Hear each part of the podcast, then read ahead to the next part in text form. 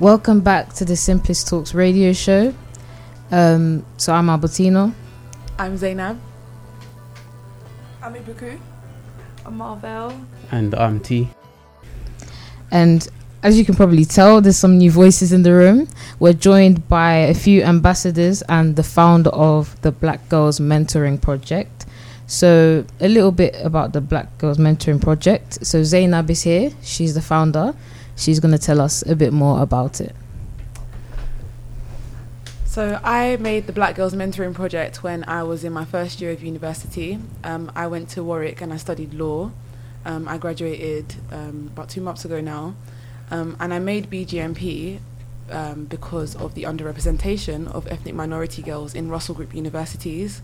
Um, I felt that in my university and in other Russell Group universities across the Midlands, through London, and just everywhere in the UK, there wasn't enough black girls, um, Mm. and we weren't being represented. So um, it's a mentoring scheme a- aimed at like girls between the ages of 14 and 18, so about from year 10 to year 13. And we basically sort of encourage them to apply to the, these universities through like mentoring. Um, a lot of girls don't have people to look up to or people that have done these kind of things, so they don't know who they can follow. Yeah. So I just thought that it would be nice to make something like this just to encourage them and help them. Um, mentees are assigned to mentors who guide them through their years, their last few years in secondary school, and then the, about the first two years of sixth form. Mm. And then we basically hope that they get into the university of their choice, and we just encourage them through like events, um, daily mentoring, um, and yeah, that's pretty much it. Yeah. Okay, so before we carry on with our conversation, Um, we've got a question. Uh, not even a question. It's what did you learn this week? We asked this to everyone, so all of you get a chance to share with us. So you guys can pick. man. Anyone, We've got- anyone. We've got time in it, so Um, so I just finished an internship um, at the Guardian. So Ooh. what I learned this Mm. week, yeah, just drop that in. Mm. what, what I learned this week was that um, diversity is like really important in terms of the workplace. Mm. Whilst I was So there, I was one of the few black people in the office mm, amongst the interns, and I saw the workload that the black and minority ethnic um, workers got, and they did work very hard, and you see their work ethic, and I really learned that, you know, wherever we are as black people, we Mm. do work ten times harder, Mm. and I did see it in the flesh, so that's something that I learned, and it also gave me the confidence to. Like when I do get into those spaces, like what I'm going to do and how I'm going to Mm. approach it. So that's what I Mm. learned this week. Um, so I work in finance, um, and I had to do a training course um, over the past four days. Um, so this week I learned a lot about myself. mm. Um, I learned about how I am in social situations and how I am in professional situations. Mm. um, we had a, to do a speed feedback task where we had to analyze like sort of everybody's behaviors and sort of say what we respect and admire about our colleagues and Mm. constructive criticism that they can work on. And a lot of the constructive criticism I got was that I should socialize more with everybody. um, I didn't realize how much I'm on my phone by myself, or just like as soon as like the day ends, I just would like rush to the train station to go home. Um, so I think I learned that I actually have to mix with people a lot, Yeah. um, Mm. build relationships Mhm. a lot more, and just make an effort with people. Yeah, so what I learned this week, um, I just finished um, my placement as a software engineer. Um, Oh damn. Yeah, I'm, in te- I'm like in that. technology. Yeah, so what I learned this week was the difference between software engineering and software development. Mm. Because when I finished my placement, I decided that I didn't want to go into software engineering. But what I learned was that uh, my, mentor mentioned to me that software engineering and software development are ve- two very different things. Mm. So the software development is more the coding side of it. That's the side that I don't want to go into. Mm. Um, I prefer to go to the software engineering side where I'll be in communication with the clients to essentially work through the software development lifecycle instead of just coding at Mm. my desk every day. Yeah, so that's what I learned this week. The difference between software engineering and Yeah, software development. development. Yeah. That's a good one. That's your turn. Don't look at me. Okay. what have I learned this week? So, I went to Open Day, King's College Open Day, and I've just learned how privileged I am to know a different language. So, a lot of people there are like international students, people from different backgrounds, and I just realized the importance of knowing people outside of your comfort zone, outside of your area and your community. Like, a lot of people don't have that privilege of traveling and seeing new people. So yeah, I just learned about how important that is. All right, that's good. Uh, for me, it was the importance of diet, and people probably thinking, like, what's the diet? but I believe that diet goes beyond just what you put in your mouth. It definitely goes into what you put in your brain as well. So paying attention to what you're listening to or what you're watching has a big impact on how you're going to turn out. So just keep an eye out for them things there because uh, some of you consume the rubbish. Mhm. Anyway, continue. Okay, so we've touched a bit about on our backgrounds and stuff, but we'll go around with our guests. So, what's your background? What do you do? Yeah.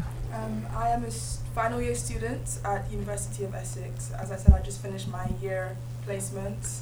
It was a long year, but God got me through it. Amen. Yeah, so um, I study computer systems engineering.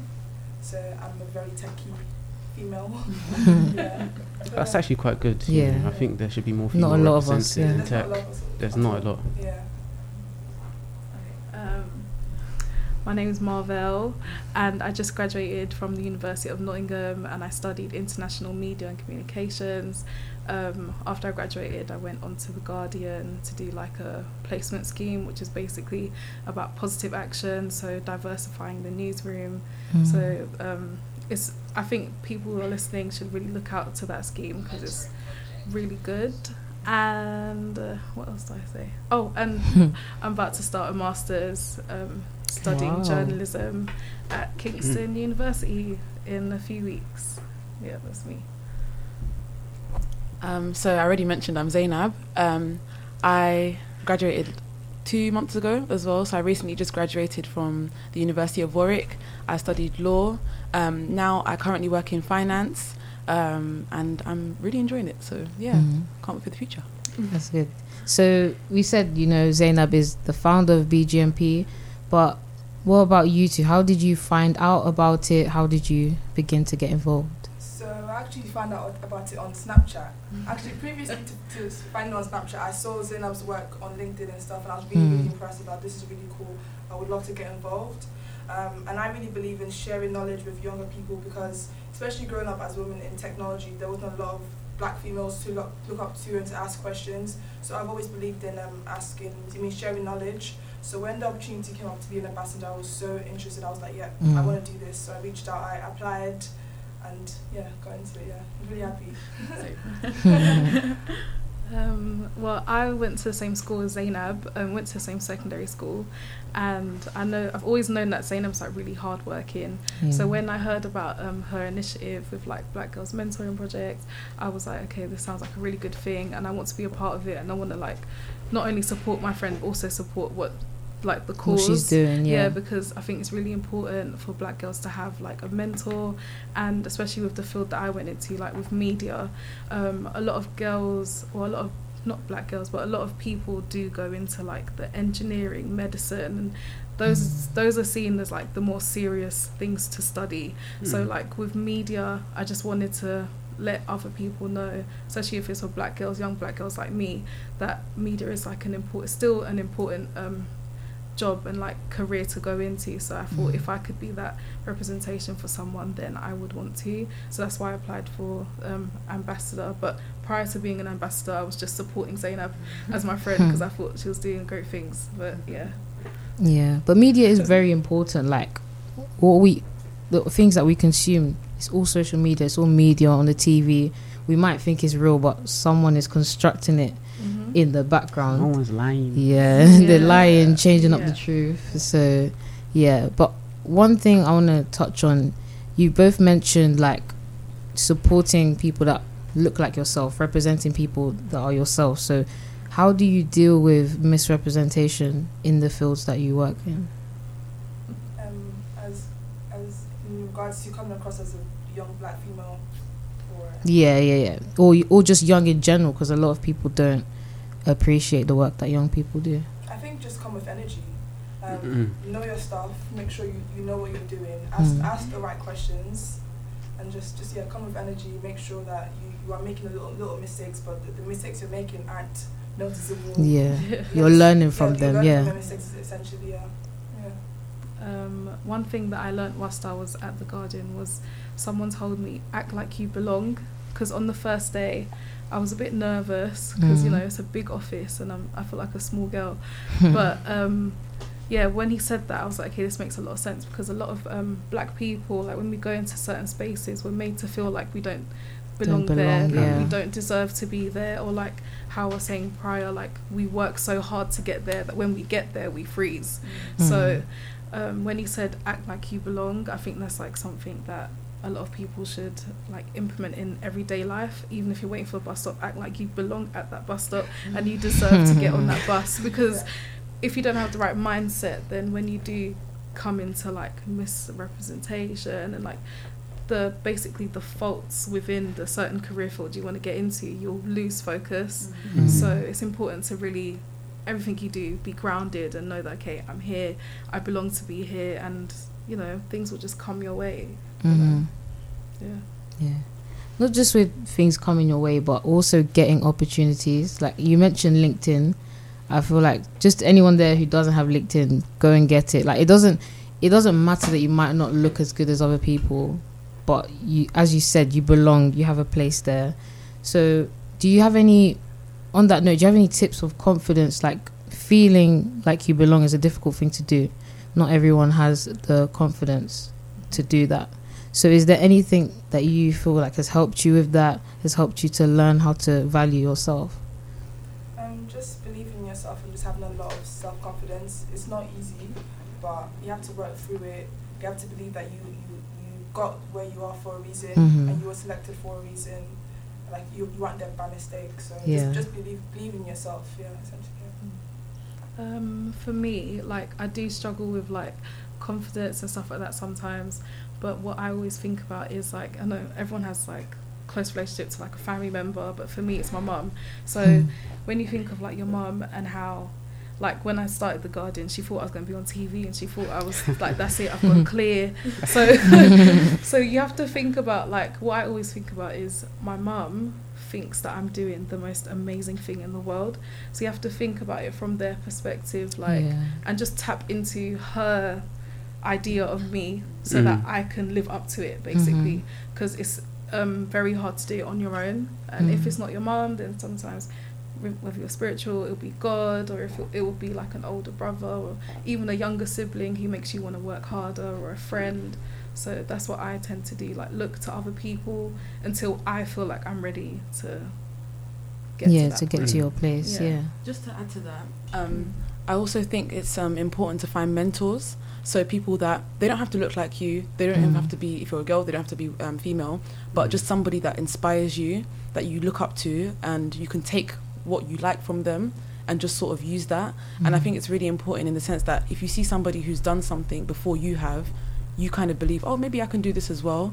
And it's actually really helped me just to look up to people, um, see who it is that's doing something that you really like, Mm. and then like just take that and work with it. I just think that's really important. Yeah, and finding the right mentors as well, Mm. because not everyone out there showcasing their life is good for you or beneficial, Mm. or yeah.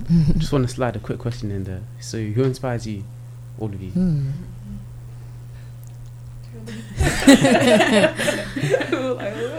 Um, who inspires me? My family. Mm. That's a very generic an- answer, but my family does inspire me because um, I want to do great things for them, not only for myself but for them as well. I want to be successful for them. Mm. Uh, yeah. Mm. You go, I don't even know. Um, um, I think definitely my dad. Um, I see a lot of myself in my dad. Sometimes I even wonder, like, did I even take any traits from my mum? Like, in, do I even have any of my mum's traits in me? Like, my dad is very. He's an artist. He's creative. Like, I Mhm. always see creative things in things. It's create. I always like to see the creative side of things. Mm. Um, and then he also worked in finance as well. So I feel like I'm just sort of following his like foot, um, Your footsteps. twin. exactly, yeah. Um, but he's really inspired me because he's always made me believe that I can do it and I can do something and that nothing is hard. Things are hard, obviously, but Mm. nothing is so hard that I can't put myself through that or I can't do it. And he's always been like a sort of living ex- example of that. And he also inspires me because he is a forward thinker. He always thinks about the future and how the decisions you make now can affect your later future, really. And I just really think that that's such a great way of thinking and it inspires me just to do great. And when I see that he's proud of what I've done, I'm like, oh yeah, like I'm Mm. proud of myself, but I'm happy that I've made my dad proud. Mm. Yeah. Um, I think for me, my mum does seem blah, blah, inspire me, but also I feel like life inspires me because, Mm. like, you know, you might have an idea of how you're gonna do something, and then life happens, and you're like, oh, okay.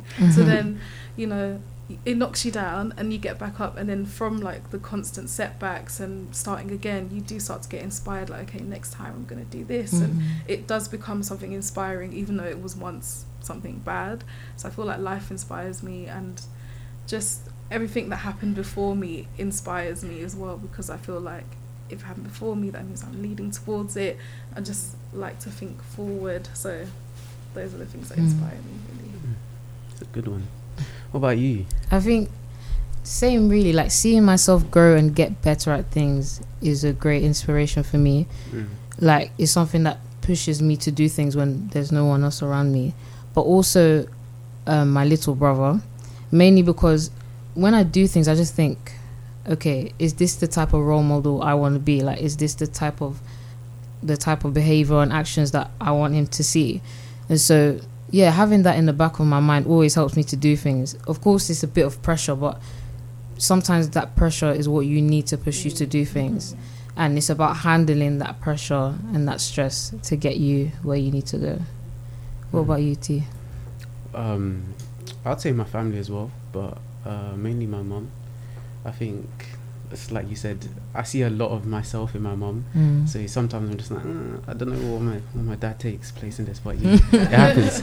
Um, but she's always pushed me, and she's always given me the strength that I needed. Just telling me, yo, you can do this. Like, Mm. And she would tell me things about myself that I don't know. But then later on in life, I'm just like, oh, this is what you meant. Like, oh, okay. So my mum's always been like the rock for me right there. And then my family, I just want to, I want to give them the world, man. That's, that's what it. That's it. Yeah, I feel like family is a big, big support of in our lives, especially. But it's difficult because some people don't have that family, and so one of the questions that we've been asking on our social media is: Do young people get enough support from organizations and the government? Mm. So, like before, we were talking about the support that BGMP gets and things like that. So, yeah, do you want to speak on that? Your opinion on the amount of support that people get? Um, um, I don't think it's enough at all. I think Mm. it's actually very hard to find how you can even go about getting support, if that's financial or just sort of like people support. Mm. Um, I don't think the government do enough, but that's another thing for another day. I think the government is more focused on issues like Brexit and other current affairs that are happening right now, but the dis- there's a bit of a distraction away from these kind of things.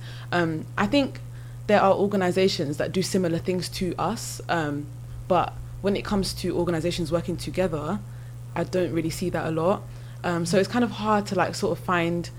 Um, so, for example, as I said before the podcast, before we started recording, that um, with BGMP we've had to sort of get grants from my university. Mm. That's the only sort of place I found that I can even go about doing that, and I actually had to do a research project to get that. Um, but in terms of support, in I've, I found most support from the ambassadors, the members, Mm. the mentees, the mentors. Those are the people that want to see it grow because they are part of it. So I found the most support has come from the people who are a part of the organization Mm. rather than people who are on the outside and just see it. Really, I don't really Mm. see. I think there's a lot of support at Yeah. all. Why do you feel like they don't really Um. I think with a lot of people, if the issue doesn't affect you, then you don't really want to be a Don't part of it. So Yeah, a lot of yeah. people are not black girls, not young. Um, they don't That's really. true. It doesn't affect them, so they don't really understand it as much. However, having said that, there have been a lot of people who are not black girls who have reached out and um, sent a few donations, Mm. um, just showed some support, emailed me, and I've really like sort of respected that, and I Mm. really like like it when that happens. But to be honest with you, if it's not affecting you, I don't think you'd want to be a part of it. And that goes for me as well. If I saw an organization that wasn't really affecting me in my everyday life, I probably wouldn't lean towards it as much. Mm. So maybe that's why I'm not too sure. Mm. Yeah. That's a very good answer. Yeah. Yeah. What do you guys think about the support that young people get? Um, I think in terms of support, I think what Zainab said is so true. Like, um, especially young people, we tend to support each other. We are Mm. like we're leaning on each other, we're each other's Mm. crutches, especially in ter- in terms of like mental health and other things. Especially with uni, it's a very hard three years or four years to go through, and you do lean on your friends for support, and then even with the BGMP, you have to lean on friends for support. Mm. So I feel like support is mainly from the people that are around you, and even like in terms of the government. I don't, I don't know what they're doing, but even with that, it's like the constituencies, the people, they're the ones that are supporting each other. They're the ones who are going out and protesting, and it's almost like we have to prove that we care in order to get support. Mm. So I feel like support is very hard to come by because we have to almost convince people that we need help first before we can Mhm. get support. No one's really looking out to just help and lend a helping hand, which I think, and that's why I think BGMP is so important because there's no fees involved. It's all Yeah. free. Mhm. We're all putting in our own time to go and help other people because we know what it's Mm. like to have no support. I think when it comes to support, we know that it's not very um, common yeah. but that's where we start and that's how we can make sure that people do get support and not put prices on it as well because that's again is excluding people so Mm. Yeah support we all need it but it's very hard to come by and i don't know how to fix that because i'm only one person but i think um, starting change is knowing that there needs to no, something needs to happen Mm. so Mhm. when we acknowledge it then it means you know we're going the right direction but yeah. the future who knows No, I agree with the girl. Support comes from within. If it's not your friends, it's your family. If it's not your family, it's the girls within the organisation. Mm. Yeah, it can be really, really hard to get su- to get support. Yeah. Yeah. So, whilst you were in education, or you still are in education, do you feel like you got enough support then? Because I know that the grant that you got, yes, you did receive that help, but it was after tons of work. So, do you feel like you got enough support? Um, no. Um, no. but um, I think you have to kind of be strategic about it. So I don't think because I had just started BGMP at the time Yeah. I tried to get the grant. I didn't really know where to go, who to find um, to support start, from. I didn't know where to yeah where to start. So I don't think I got enough support, but I don't think I put enough effort into finding where I can get sort of like monetary support from. Okay. Um, yeah. In terms of support, like people sort of joining the organisation, I think I got quite a bit of support with that. Um, I remember when I launched BGMP, I was so nervous and I deleted the Twitter app as soon as I launched it because I didn't want to see like the results of it and stuff. I thought people would hate it.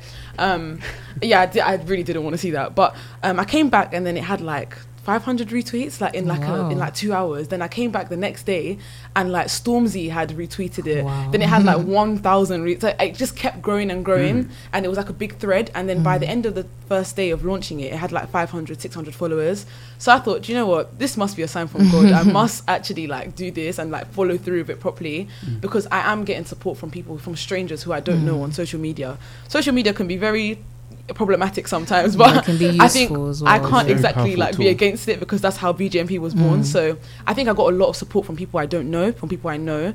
But in terms of monetary support from the right organizations, the right people, um, schools, universities, that kind of thing, I didn't. And I actually applied for a grant called O2 Think Big. I'm not sure if Mhm. anybody knows it, but I didn't get that. So, and it was only three hundred pounds, and the uni grant was a thousand pounds. So. I don't know what it was I had done, but I was kind of sort of like, okay, I'm not going to apply for any grants now, and then kind of gave up after that. But I don't think I get enough monetary support at all. Mm. What about you in terms of well-being, in terms of career advice? Did you think that educational support was there? Um, um, in regards to getting my placement, I do Mm. believe I got quite a lot of support from my university. Um, they helped me look through my CV, my applications, give me advice on where to, when, when and where to apply. Um, so they were quite helpful in regards Yeah. to that. But um, for example, lecturers, they aren't the most helpful as we all probably know. Hmm. They literally teach you the curriculum and that's it. They leave you to your own doing. So Slides and that's it. yeah, slides and that's it. Yeah, so in regards to that sense, no, I don't think we get enough support Mm. in university. Mm. Um, I don't think support. You don't get a lot of support from universities. What I didn't particularly. I went to University of Nottingham, and my degree was not. Um, what's that word? It wasn't practical. It was very like the other version. What's that? No. Like theoretical. Yeah, Oh, that's the word. Yeah. it was very theoretical. So we were doing a lot of reading, writing, but no one was really there to support you in terms of getting internships Mm. in like um, actual industry work. And in terms of all the internships that I've done since, they've all been found by me. I've been supporting myself in Mm. getting somewhere, and that's because. Um, not that I believed in myself, but because you know my mum believed in me, my family believed in me, and I also, you know, you think to yourself, I'm here for three years. I can't just waste time. Mm. So that was also another like motivation for me to support myself in a sense. So I did basically do it all on my own. Well, not on my Mm. own. Jesus Christ help me Yeah. too. Mm. it was all God. Um, yeah. So in terms of that support, like the uni didn't really help me that much because they were more Right. focused on coursework, Yeah. dissertation, and stuff like that. So it's hard to come by. You have to sometimes you have to do it yourself. Mm. And I want to add to that as well. I think everybody in uni like has their own like race to run. So Mm. everybody is sort of doing their own thing, applying for their own internships. Everybody's getting their own internships, Mm. placements, securing grad jobs here and there. Well, that's how it was like in my uni. I could definitely like say that. But I think when it comes to these kind of things, a lot of people sort of look at other people and say, "Oh, she's got this, he's got that. I Mhm. must get that." Not because they Mm. truly want it, but Yeah. because they somebody see else has someone it. else. Yeah. So then the support from each other, it becomes sort of competition of who can get the most interviews, who can get the most internships, placements, Mm. and it's just a bit unhealthy. So I think it's a lot harder, well, very hard in uni to sort of get support from people like above, and then also people Around who you. you're with exactly in terms of those academic sort of journeys that you want to go Mhm. through. Yeah. Yeah, I guess it's the priority aspect because, as you said, with the lecturers, their priority is just getting you done with the degree. Like, it's not necessarily Mm. about your life. That's what they get paid for. innit? Yes, what they get paid for. So, even when we go back to the government, like a lot of people on our Instagram, they've said, "No, we're not the priority. Like young people aren't the priority. People in general aren't the priority." So, yeah, we have to make ourselves the priority, I guess, and just root for ourselves. Mm. Yeah. Ooh, are you looking at me? Um, I wanted to touch on your engineering because I'm interested in engineering as well, but not a lot of black women are in the top when it comes to that that work area. So, what Mm. made you want to strive for that? So what made me get into engineering? Yeah. Um, first of all, my parents always had me like doing all the techie stuff at home. Hmm. So I thought, yeah, I'm good at this. so I was like, yeah, I'll get into technology. But also, I saw a, like a massive future in technology. There's so much space, so much um, Mm. space for growth within technology. But at the end of the day, um, for every sector, for example, for, for the finance sector, you do need um, technology to make things run smoothly, Mhm. work quicker, work better. So um, there's there's just a really bright future in technology, and it's just about finding there's there's so much to do in technology. It's about Mhm. finding what exactly you want to do. If you want to be a, like an analyst or like a, a developer or an engineer, or there's just there's so many things. I'm s Mm. am still learning to this day. Mhm. Do you know what I mean? And it's not only coding. A lot of people think technology is just straight coding, writing program day in day out. It's not. There's so much, so so so much more to it. Yeah. Hmm. I'm still learning myself. So. How did you get into media as well? What was your journey through media? Um, well, I when I was younger, I was quite like a storyteller. I loved to just talk, Mm. and um, also, you know, I grew up like on the estate. You know, sob story insert here, and um, you see it a lot on the media. People talk about when people talk about working class people. You see Poverty Street. You see Benefit Benefit Street. You see TV shows Mm. like that. You see Scroungers. You see like a lot to do with like language and how they talk about certain people and especially black people, Asian people, people of specific faiths. It's very like derogatory and horrific. And when you look at the language, it comes back to us and we start talking about people in that same language. So I felt like, you know, why is it so powerful? So I kind of got into media hating it because I hated Mm. how much power it had over, you know, the way Mm. we talk about each other, the way we interact with each other. So I came in with the hate and then it turned into love because I realized that I can actually do something to change Mm. this. Hmm. So that's why I got into media really, and it took a lot for me to actually admit that I wanted to be a journalist because, Right. you know, like coming from black families, it's doctor, engineer, it's lawyer, it's Yeah, not you know how it is. it's not a journalist. It's like you're not gonna hold a camera and you're not going to just write all day. They didn't understand it, but Mm. um, so it took a lot for me to convince myself. Like, wait, I actually want to be a journalist. Mhm. I kind of covered it up in um, public service, like kind of jobs. I thought I wanted to be like a carer. I thought I wanted to be a midwife, but really. Um, my concern was always for people, but my main concern was how people are portrayed in the media Mm. not about you know like helping them give birth to their baby specifically so it did take a lot for me to convince myself that actually it's journalism i want to go into just Mm. because it's not very like it's not looked like something that's very serious so it did take a lot but now that i'm actually in it and i'm on my way to becoming a journalist Mhm. um yeah it's just more like important to me and i Mhm. want other girls to feel like it's important as well so that's why i'm an ambassador Mm. yeah Do you feel like this is the question to all of you, but do you feel like we're there yet in terms of being represented in journalism? I know that you've had like a love hate relationship with it, but I feel like I'm worried that there's a trend going on. People like to have this corporate wokeness, like, okay, this month is this awareness month, it's Black History Month, let's post everything, let's post Stormzy, let's, you know, I feel like I'm worried that things are becoming a trend rather than becoming the norm. So, do you feel like that is something you see in journalism? Do you feel like that is something you see in media, or are we actually progressing as a society? Um, so I recently applied for the Journalism Diversity Fund, which is Mhm. basically an organization that like funds black minority ethnic students into like diversifying the newsroom. So they pay for you to do your masters and basically so that when you do get a job you do help towards making changes. So in terms of like diversity in journalism in media and in um what's that thing? Like how it's a trend i do believe what you're saying it is a trend but the only way we can make a difference is by people like me and other people getting more involved in journalism and Mhm. changing that because when I was at uni, I was head of news for the university magazine, and it was October. We're all sitting around the table, we're pitching ideas. Everyone's talking about Halloween. No one's talking about Black History Month.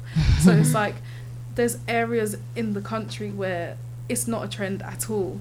So then Mm. it's hard to fault when like you come to London where it is a trend because it's like do we praise this do we not praise this so it does get quite difficult because every area is going for its own shift Mm. when it comes to conversation because journalism Mm. is literally about conversation whatever's on trend will end up being in the papers like right now CBD oil is in everything but there's a lot of black young men who are in prison for having drugs on them Mhm. but then now it's like something that's profitable but only if it's marketed by a white woman so Mm. you know there's a lot of shift and tug and pull when it comes to like trends and journalism and diversity but what i can say is the only way this will really change is if we have more diverse newsrooms and we have people like explaining like yes maybe this is a trend for now but it's Mm. actually real life so that's where it becomes a bit gimmicky but Mhm. it's actually people's real lives so they need to have more concern about how they write about certain Mhm. news um, articles and how they write about certain topics as well especially with knife crime and the whole chicken box thing. I'm not gonna Oh, I, mean, don't- I don't even wanna but it's, it's it's out there. I mean it's out there. So that is a great example of how trends turn into something horrible where you're actually taking people's real life and turning it into a trend turning it into a gimmick so I Mm. think that's where, you know, it's not even about journalism anymore. It's about marketing, advertising, so many other groups, teams, divisions that have no diversity who are making decisions and literally pioneering conversations that they will never be a part of. Yeah. So, yeah, that's Mm. I can't talk too much. no, you can you can keep going, but on yeah, but on that note, I don't want to go over it again. But with the chicken box thing, do you, do you think that the government are taking use of this media though? Like, there must be someone out there who's con- in control of this media who knows this is going to get a reaction. Do you think Yeah. that this is a purposeful thing? That it's a mistake? Like what? What are your guys' take on it?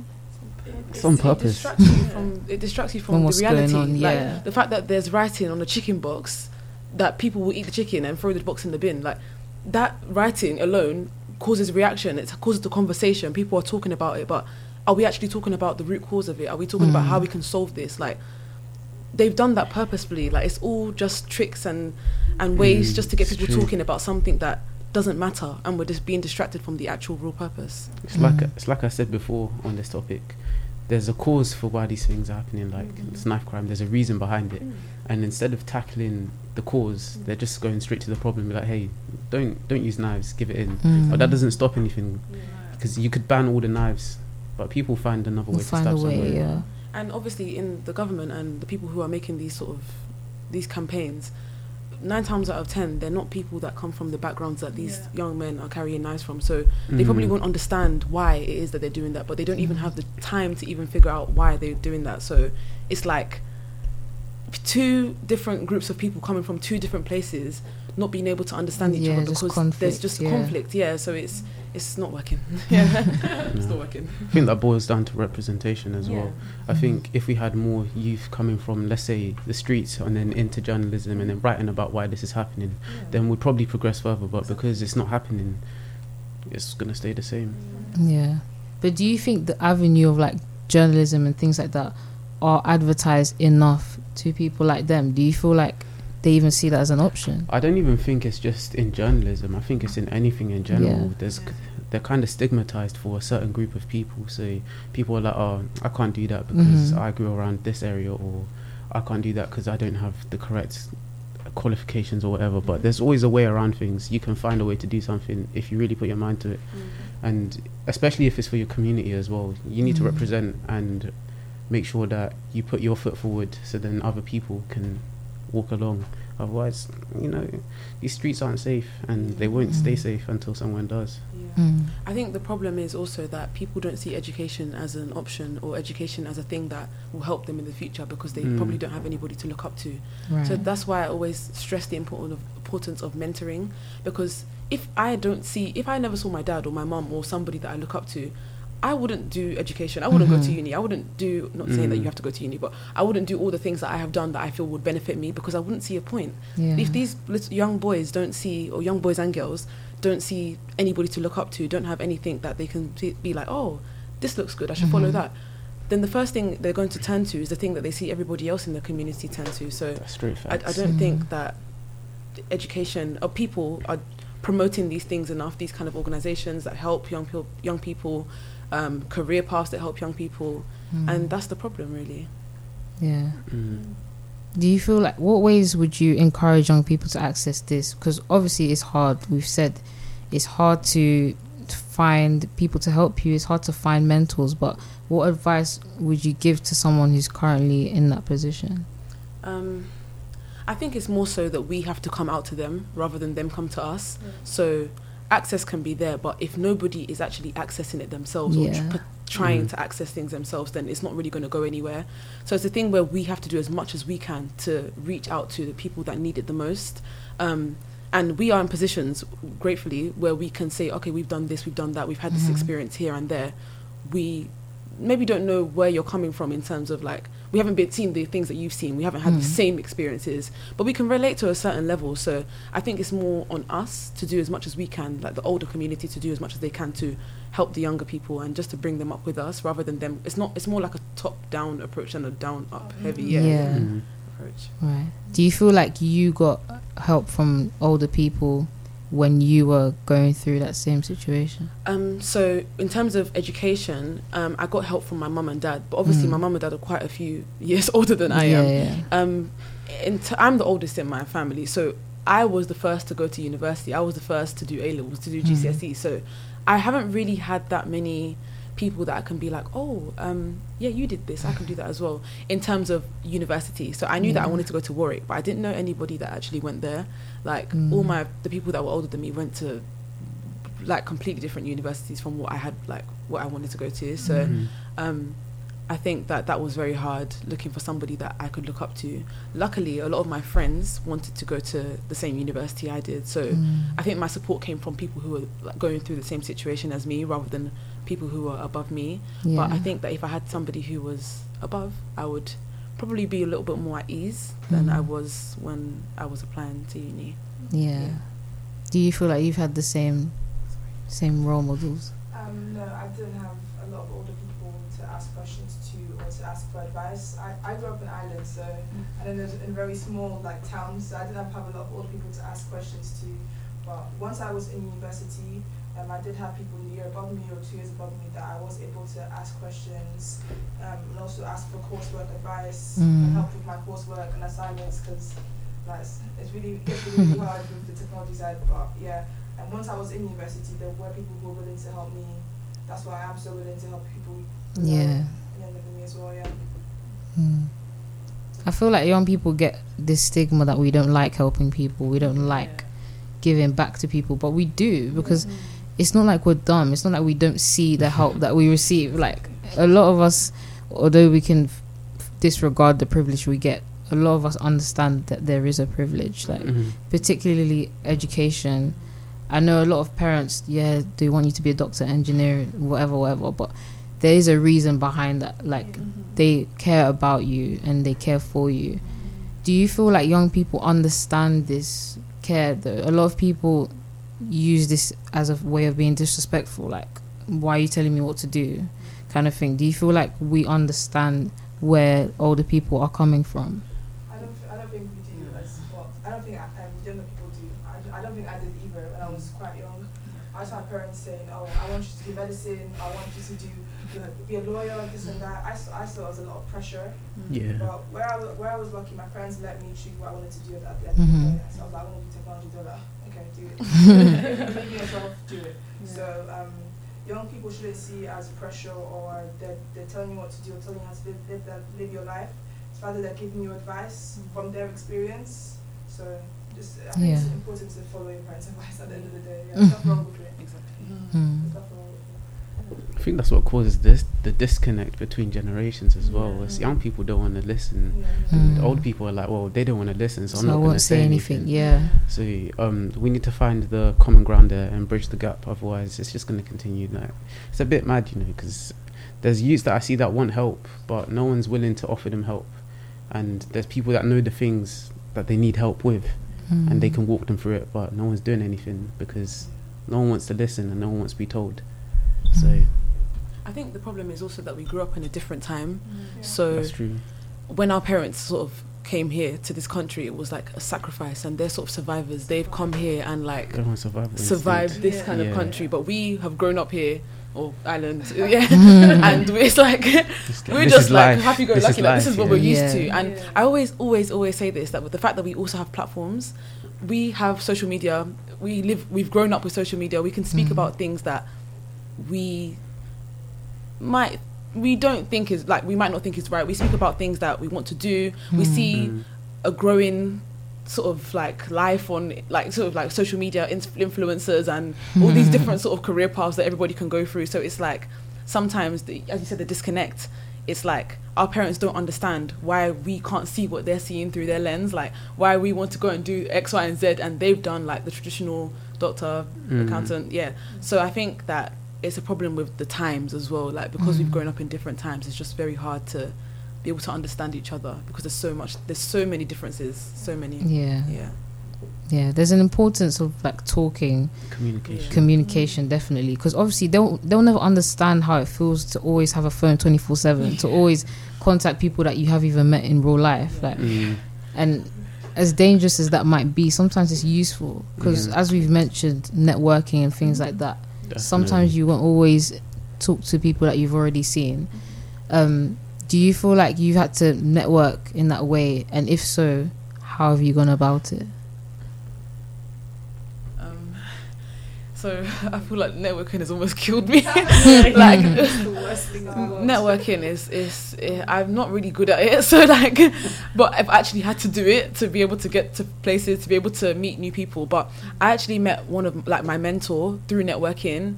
Um, She Mhm. was coming to my uni to do like an event. Mm. Um, and I was like, yeah, I need to see her. Like, I need to talk to her. I want to meet her. I want to know everything about her. So I actually had to force myself and put myself in a position where I was uncomfortable and I actually had to speak to her. And I really didn't want to, but I knew that that's what was going to get me results. Mm. So um, yeah, I approached her when I saw her.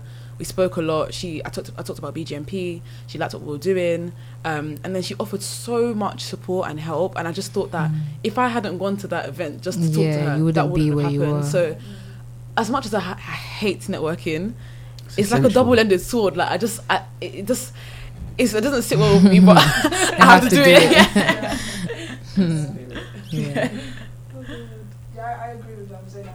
Um, especially if we um, get to get my placements, I had to network and reach out to people in the company that I work for. Mm. Um, so after my interview, I messaged him and I was like, "Thank you so much for t- sitting to talk to me. I appreciate your time." Blah, blah, blah. And then what? When I met my um, the manager, Mm. he was like, "The reason why you got the job, apart from your skills and whatever, was because you did reach out. You took that extra Right. step to um, to message the interviewer. So they're really happy with that. And I also met my mentor through networking. So I'm I met her at an interview actually for an internship. I didn't get the internship. But then I reached out to her after and I asked her questions where I could what I could improve on. And then Mm. she was really happy with the fact that I reached out to her because it's not easy. Because Yeah. I'm not It's a very not, yeah. I'm a confident person, but stuff like networking is just Yeah. it's I'm gonna do it. Do you know what I mean? So um, yeah, so I think she really appreciated the fact that I took that step to message her, and then she was so willing to help with everything else as well. Mm. Yeah. Yeah, that's really good. Um, I feel like with networking, with like Zainab and I- IBK's stories, um, what's like really key is that they were both really passionate about what they were doing at the time. Mm. So like if you know what you want to do and you see yourself somewhere but you just don't know how to get there, then really networking and using that as a tool is really important to get to your next steps because as much as we we're talking about like supporting yourself and your friends supporting you, sometimes they're in the exact same boat as you or they literally cannot help you. So like when you get to a point where you feel like you're stuck, then looking for a mentor, looking for someone who inspires you is like really important. Like I haven't got a mentor. They're they're lucky. They're the lucky ones. I've not got a mentor. I've met many people and I've networked with many people Mm. and I just don't feel a connect with them because sometimes they've mentored before and you can tell Yeah, they're tired of it. they're tired and also it's like very flippant Mm. and I know that the person I need to like go to the next level, I've not met them yet, but I'm open to meeting them. And like IBK was saying, it's so important to just be kind and have manners and say thank you, and just continue to like reach out to them, even if you like. She didn't get the internship, but she left with a mentor Mhm. eventually. Do you know what I mean? So taking every setback like as a step forward, literally learning from every single stage because it's not easy, but also, like Zainab was saying, life shouldn't be so hard that everything is a downfall, you know? Yeah. So, yeah, that's what I would say. Yeah, and having the right friends around you because when you do feel like Mm. everything's going badly, nothing is going for me, you need those right friends to push you and to give you those opportunities as well. Do you feel like your friends have played a big role in, as you said, like your friends are uh, the biggest role, Yeah. but do you feel like you have to give the same advice to them also? Like you have to support them as well? 100%. It's a give and take. You can't just be the Yeah. one Yeah. on the receiving end. You have to also give them positive advice and just tell them when if, if they aren't doing something correctly, just kind of push them in the right direction.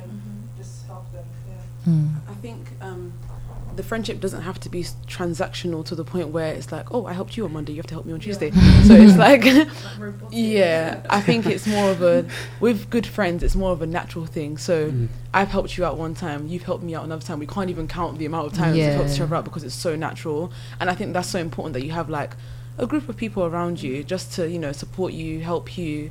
Um, my friends have been amazing. Like my friends have been amazing. The ambassadors have been like everybody around me, like in that sort of circle, has been just so helpful. Like everybody's done their part to Mm. help, and I, I, I really really appreciate that and try and give it back as much as possible. Yeah. I think um, the beauty of BGMP is that we're all very friendly people. Mm. We're not scary. Like, I think sometimes with networking, it can be very scary because they're literally adults. They're like Mm. senior roles within what you want to get into. So you might feel like, I don't even know what to say. Maybe I'm going to ask a stupid question. but I think with BGMP, the beauty of it is that we're all young. We, we've all been through it before and we're all very open to help.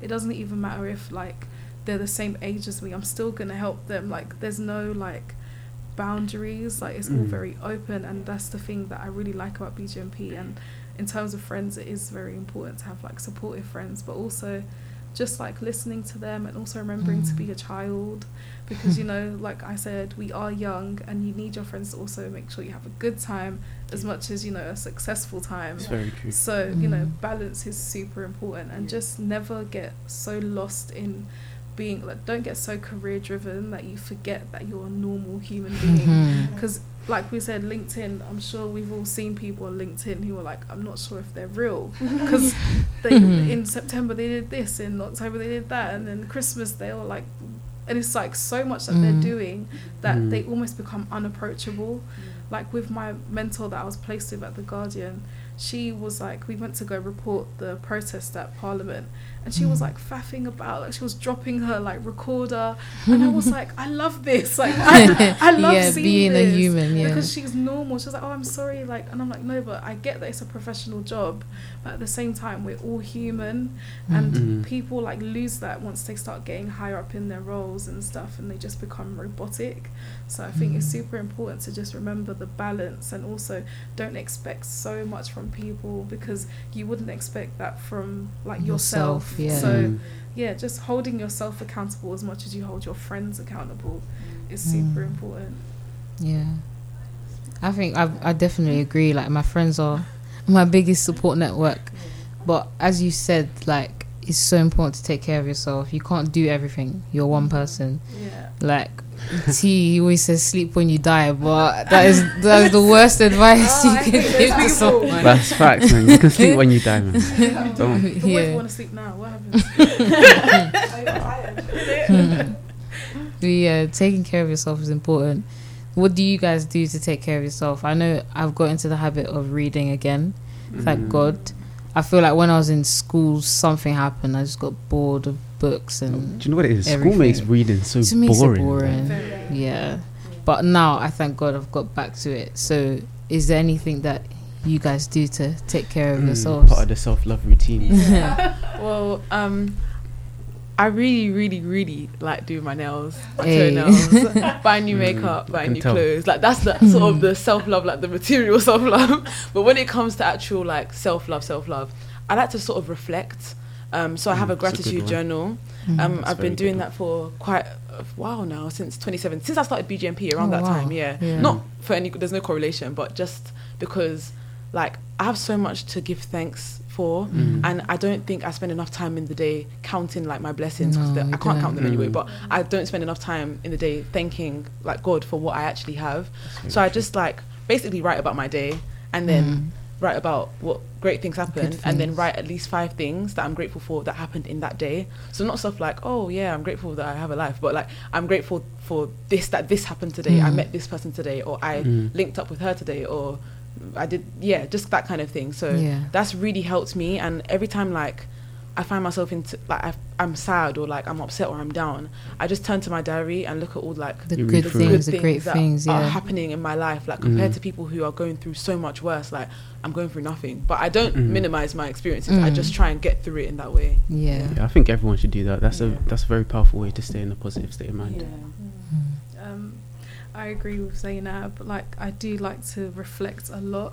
Um, I feel like, well, from the little I've said, maybe you can tell that I do a lot on my own. So it does like it can take a toll on you. What I do like to do is I like love to buy notebooks. That's my thing. I will fill it up with anything. Like I love to write. Like I love writing. So You- and yeah, I also like to draw as well. So Mm. so like I do Doodling, just yeah. I have Yeah. doodle the day. Doodle Yeah, so, so I do like to write a lot, and yeah, I do like to write a lot. And I just when I do write, um, I have one right now which has just got like some lemons on it, and I just called it Marvel 2019 when life hands you lemons, and then every day I say like. You are kind. You are like fun. You are, um, yeah, like affirma- aff- affirmation. Hey. That's what I said, affirmation. Affirmations, yeah.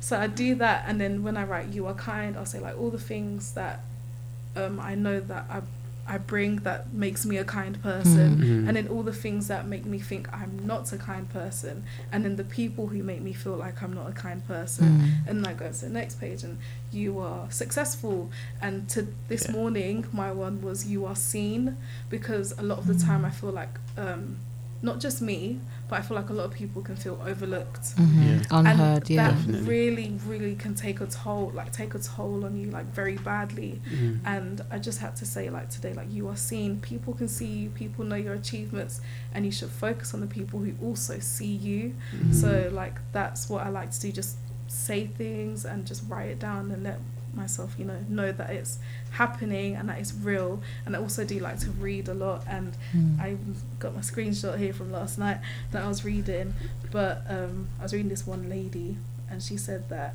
you should cry until there are no more tears and then recognize in your exhaustion that you're alive so I feel Mm. like sometimes we get so tired and we get so upset Mm. and we feel like that's it. But I think to find the silver lining is just know that you're alive, know that you're actually working so Mhm. hard. That You're you healthy, s- yeah. Yeah, you can still feel at the end of the day, and it's actually showing you that you've worked so hard for something that you know you're still going. There's still like that little bit of hope. You're still alive. You're not done. You're not dead. So you know that's what I like to do, and also pray because praying is just amazing yeah and i like to like bible flip so i'll just like get my bible open it up first thing i read will be like that i'll take that for my motivation for the day Mm. yeah Yeah, as the guy said, I do do a lot of self-reflecting as well.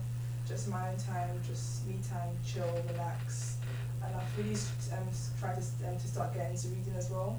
I, I, I didn't read for a long time, so I didn't have, obviously, apart from education. Yeah, no reason yeah, to. exactly. Mhm. So I'm really trying to get into reading, like self-help, um, self-care and stuff. So like I'm reading seven, um, seven rules of, of how to be, yeah, of how to be how how to be an effective person. So I'm trying to read that now. So it's going well. Yeah, Yeah, it's going. yeah. So before we go, is there anything we want to promote? Anything that the Black Girls Mentoring Project is planning or in the works? Any questions? Yeah. any Um, questions? so we have an event coming up. Um, we're still getting a venue, but it's going to be an event in collaboration with two other organisations called B Men and BYP. So that's the Oh. Black Male Empowerment Network Mhm. and um, the Black. You, you know, young, young, young Young people. young, yeah, but yeah, yeah, BYP network, yeah. um, so that will be soon. Um, we're not sure when, but definitely before the end of this year. So we'll have more information on our social media pages. yeah. And we also just recently released our website. So that's www.blackgirlsmentoringproject.com. It's a bit of a mouthful, but um, everything else is taken. So yeah, And, Deal uh, with it. Yeah, exactly. Shout out your social media as well. Oh yeah, Yeah, our yeah. social media pages are at Black Girls MP. That's Twitter and Instagram, and then our Facebook page is just Black Girls Mentoring Project. But that's also currently under works as well. Yeah. Mm. So just again, like, who's the target audience, age group? So we, our target audience is uh, Black British um, nationals. You will find the eligibility requirements on the actual website if you want to find out more. Um, but between the ages of 14 and 18, so that's about year nine or year 10, Hmm. year nine to year 13. Um, and yeah, that's pretty much it. You can just apply. Um, applications are not open yet for mentees. They will be open at the, at the end of the month, and then application for mentors are open all year round. So yeah, And this is across England, across UK. yeah, across the whole of the UK. This is um, a UK scheme. Yeah, not just London. Don't worry. Hmm. Mm. Don't miss out, man. Yeah, don't miss out. As Get we involved. said, mentoring is important. It's important to have role models because you can't do life on your own. So Mhm. yeah, reach out for help. Yeah. Reach out for people.